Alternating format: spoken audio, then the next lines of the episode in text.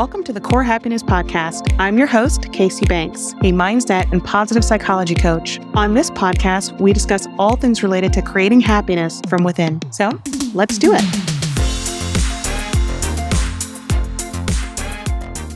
Hello, and welcome to another episode of Core Happiness. Now, as we all know, in today's world, we are surrounded by so many stressors, especially lately. You have everything from climate change to changes in corporate America with layoffs, or maybe you have people who are getting sick or feeling ill, or maybe you're going through a breakup of some type. There are a lot of things that happen around us on a daily basis that create stressful environments, and we need to build resilience to get through that. So, today we're going to be talking about resilience. By definition, resilience is the ability to bounce back from adversity. Now, that just means having a way to cope with difficult challenges and come out on the other side, often stronger when you come out on the other side. So, whether it's job loss, for example, or when it comes to financial problems or health issues, or maybe you're just a student trying to get through school, all of these scenarios can be challenging. And having resilience can help us weather the storm and come out on the other side intact, stronger, and feeling more hopeful. But the thing about resilience is that you have to build it. And once you build it, you can emotionally handle challenges in a healthy way so that no matter what life throws at you, you'll be okay. This is why it's important to build resilience now versus waiting until something traumatic happens. And this topic has come up quite recently for me in my coaching sessions because there's just a lot of changes that people are going through. Where they're going through a type of life changing transition, there's a need to be resilient. For example, I was talking to someone who just recently lost their job and they were like, look, I'm at an age where I just can't start over. What am I going to do? I just feel like the wind's been taken out of my sail. I feel like I may be on borderline depression. How do I get through this? How do I handle this in a healthy way? How do I remain optimistic? I've also had someone say to me, I'm dealing with a lot. I have multiple people in my family who are sick. I'm trying to be the caretaker, but I'm also working a full job. I'm trying to take care of myself. How do I get through this? How do I come out on the other side stronger for having gone through this? Sometimes you can even have a student. It could be a young person who's just going through the experience of being bullied at school or something equally traumatic and having to overcome that pain of the experience and get through it. All of these are examples of where resilience can help. So we're going to talk about the many different ways that we can build resilience and that is something that everybody should be doing because, again, no one is exempt from having a difficult time or dealing with something traumatic or something emotional or going through a life changing event. No one is exempt from going through transitions in their life. So it's important to have resilience. And here are a few tips on how to build it. Number one, take care of yourself. One of the most common ways that people deal with a traumatic event or a stressful event is that they go inward and they have a tendency to shut down. And within shutting down, they just stop taking care of themselves. But you have to take care of yourself in order to cope with stress. You have to keep your body and mind strong to be resilient. And in order to do that, you have to take care of yourself. So number one is that you have to get enough sleep, get outside, get moving, eat right, continue to take care of yourself. And then Build a strong support network. It is important to have people that you can rely on for support.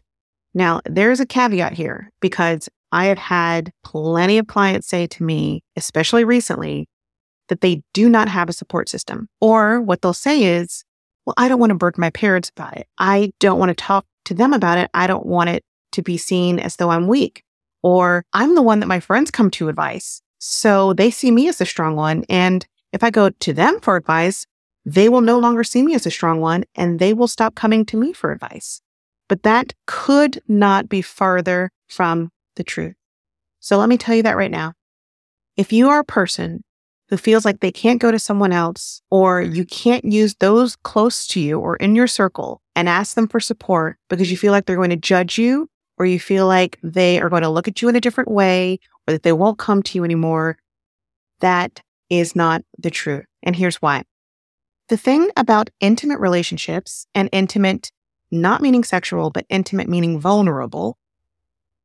The thing about intimate relationships are that they are a two way street. So if somebody's constantly coming to you and asking you for advice, or if you are the shoulder that they lean on, but you don't reciprocate and you don't go back to them, you're not vulnerable with them, you don't ask them for anything, eventually what's going to happen is that they will start being like, wow, I feel like I'm a constant burden going to this person all the time. They're going to start thinking that I don't have my life together. They're going to think I'm a wreck of a person. I'm going to start to annoy them. However, if you lean on them and you start going to them for support, and if you just say, Hey, I could really use your help with this, in turn, they're going to feel like, of course, I would love to be there for you. You were there for me. You helped me get through this difficult time. I would love to help you get through this. Having a sense of vulnerability on both sides makes a bond much stronger. It helps to strengthen a relationship. So whether it's a friendship with your girlfriend or a relationship with your parents or a significant other, boyfriend or girlfriend, husband, wife, having a sense of vulnerability is important. And despite common misconception, vulnerability is not a weakness. So all of this to say, if you are the type of person who, when I say lean on your support network and you think I don't have one, then, and I'm going to be very blunt here, you need to look at yourself and look at why. Because chances are that you do. You do have a support network. You're just limited in your vulnerability with them. You're afraid to be vulnerable and you need to look at that and you need to look at why. Because in order to help build resiliency, you're going to need that support network. As human beings, we were not meant to do life alone and having a support network is very important. Do you have people in your life that you care about? Do you have people in your life that care about you? If so, you have a support network. Lean into those relationships. And if you do not, find someone, anyone that you can trust, that you can be vulnerable with, that you can share yourself with, whether that is somebody that you know, somebody that you meet, or even a professional. But have someone that you can talk to. So the next tip, learn to manage your emotions. This is what we call emotional regulation and it just means that you don't let your emotions take over. You don't let your emotions drive you in the heat of the moment. Now, this regulation also means that you're not too extreme on one end or the other. So you don't bottle up your emotions and keep them tight and try not to feel them, try to avoid them, but you also don't let your emotions run wild. So it's about finding healthy ways to manage your emotions not letting them come out, not trying to feel anything, just trying to numb yourself, that is not helpful. That can turn into a lot of illness, that can turn into inner depression and anxiety. At the same time, you don't want to become so overly emotional, but emotions drive your actions to where you are reacting in the moment. You're really not thinking things through because that leads to regret. Why did I say that? Why did I do that when I was in this moment and feeling this way? If you need to go cry it out, cry it out, let that moment pass. If you need some type of a physical exertion to get the energy out, go exercise. Emotions are energy. And sometimes when you're feeling really highly emotional, some energy needs to come out. The next tip is learn from your experiences. We have all been through difficult times. All of us at some point have experienced something difficult that we've overcome. Between childhood, adolescence, young adulthood to adulthood, something has happened within that time frame that we've overcome and it's important to look back on those times and say wow look how far i've come. Or look what i learned from that. Look at the person i've become because of x y and z. That's an accomplishment. Overcoming adversity is an accomplishment. Look back and say look how strong i was. I didn't see it coming. I didn't think i was going to make it through that but i did because the key is you will make it through again and sometimes you have to remind yourself of the strength that you have, your ability to handle things that are thrown at you. You can also look back at those times and say, wow, look what I learned from having gone through that. And sometimes going into the next tip, which is find purpose, sometimes going through something difficult and learning a lesson creates a sense of purpose. I know for me, when I was going through a very difficult time a few years ago, where everything just felt like it was falling apart around me between losing my father and losing a job and then also going through the middle of a divorce. Everything was happening at once. And I remember speaking to a professional and they said, maybe you're supposed to be learning something from this. And then maybe, just maybe, you can help other people going through something similar. And that reframed a lot of things for me. I mean, you can look at it from I've learned a lesson, maybe this is a lesson that I can help others with. Or maybe I can help somebody else through it so they don't have to feel this level of pain. Now, the other side of purpose is if you're the person who's like, I don't have a purpose, I don't even know what my purpose is. I hate when people talk about purpose because it just makes me feel like I should have something that I don't. Trust me, you have one. And we're going to get into that in the very next episode. So make sure you come back for that two part series on discovering your purpose. In the meantime, sometimes learning a lesson can lead to a sense of purpose. So if you can look back and say, wow, I've learned a lot from that. And now, having gone through that and coming out on the other side, I can help somebody else who's going through something similar. I can make sure that they don't have to struggle the way that I did. They don't have to feel the same level of pain that I felt. I can maybe help someone. Some people have gone on to write books about it that have helped other people. Sometimes it's just helping a friend. When some, a friend calls and they're like, Gosh, I can't believe I'm going through this, you can be like, I've been there. I remember when I got laid off. I remember how I got through it. I remember when I was in this financial hole and how I got myself out. You can help other people. You can be a source of inspiration for somebody.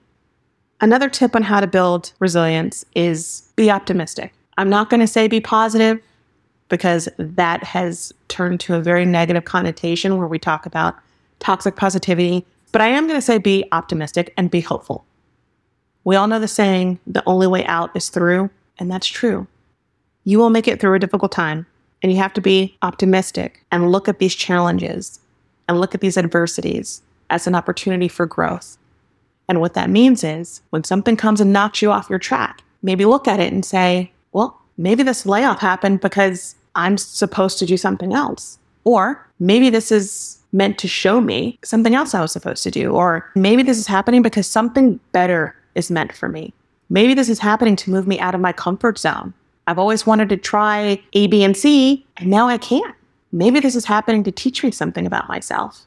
So just be optimistic. Try to look at it through an optimistic lens. That's also part of that emotional regulation as well. When you're able to turn something negative into a positive, it doesn't mean you have to be completely positive. It's okay to accept the negative. It's okay to have feelings. It's okay to let those feelings out. And then once you do, what are the positives that you can take? What's the optimistic situation that could be happening? Also look into hope. Lean into hope and just say, you know, I don't know why this is happening, but I hope there's something better on the other side. Another tip for being resilient is to challenge yourself, right? We talked about maybe something happened to get you out of your comfort zone. Sometimes something happens that's a tragedy or like something we didn't see coming that knocked us off our axis. And we're just very confused and confounded and we feel untethered. But maybe that happened to challenge you to get you to think about things in a new way, to get you to reprioritize things. When COVID happened, how many people were like, wow, it really made me reprioritize things? How much time was I spending at work versus the time I was spending at home, the time I was spending around my kids, the time I was spending getting to know myself again, getting to know interests and things that I was interested in. So sometimes things can happen that force us out of that comfort zone. And it's okay to lean into that, but challenge yourself, try new things, learn new ways of coping, this will all help to build confidence as well as resilience. And then lastly, practice gratitude. Take some time each day just to appreciate the good things in your life. It will just help you stay focused and motivated. And honestly, when we talk about gratitude, it can be something as simple as I'm just grateful I woke up today, or I'm grateful that I have a roof over my head. I'm grateful that I have friends, to have a loving family, to have resources, I'm grateful for podcasts that can help me through a difficult time. It doesn't have to be big. So, overall, building resilience takes time and it takes effort. But when you're resilient, you're just able to cope with things and challenges and come out stronger on the other side. There's so many examples of resilience. There are many people who have shown strength and determination in the face of difficult times and difficult moments. So remember that you're not alone if anything else, connect with someone who has been through some adversity.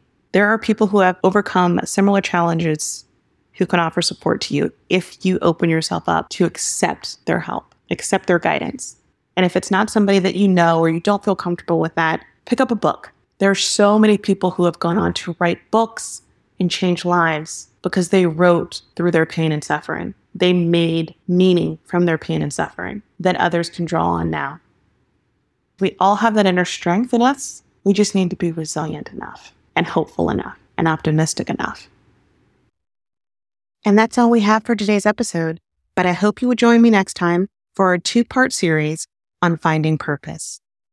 Until then, I thank you for joining me today. If you enjoyed this podcast, please feel free to rate it or leave a review. If you have any thoughts or questions, I would love to hear from you. You can email podcast at corehappiness.com. For show notes and additional resources, you can visit www.corehappiness.com.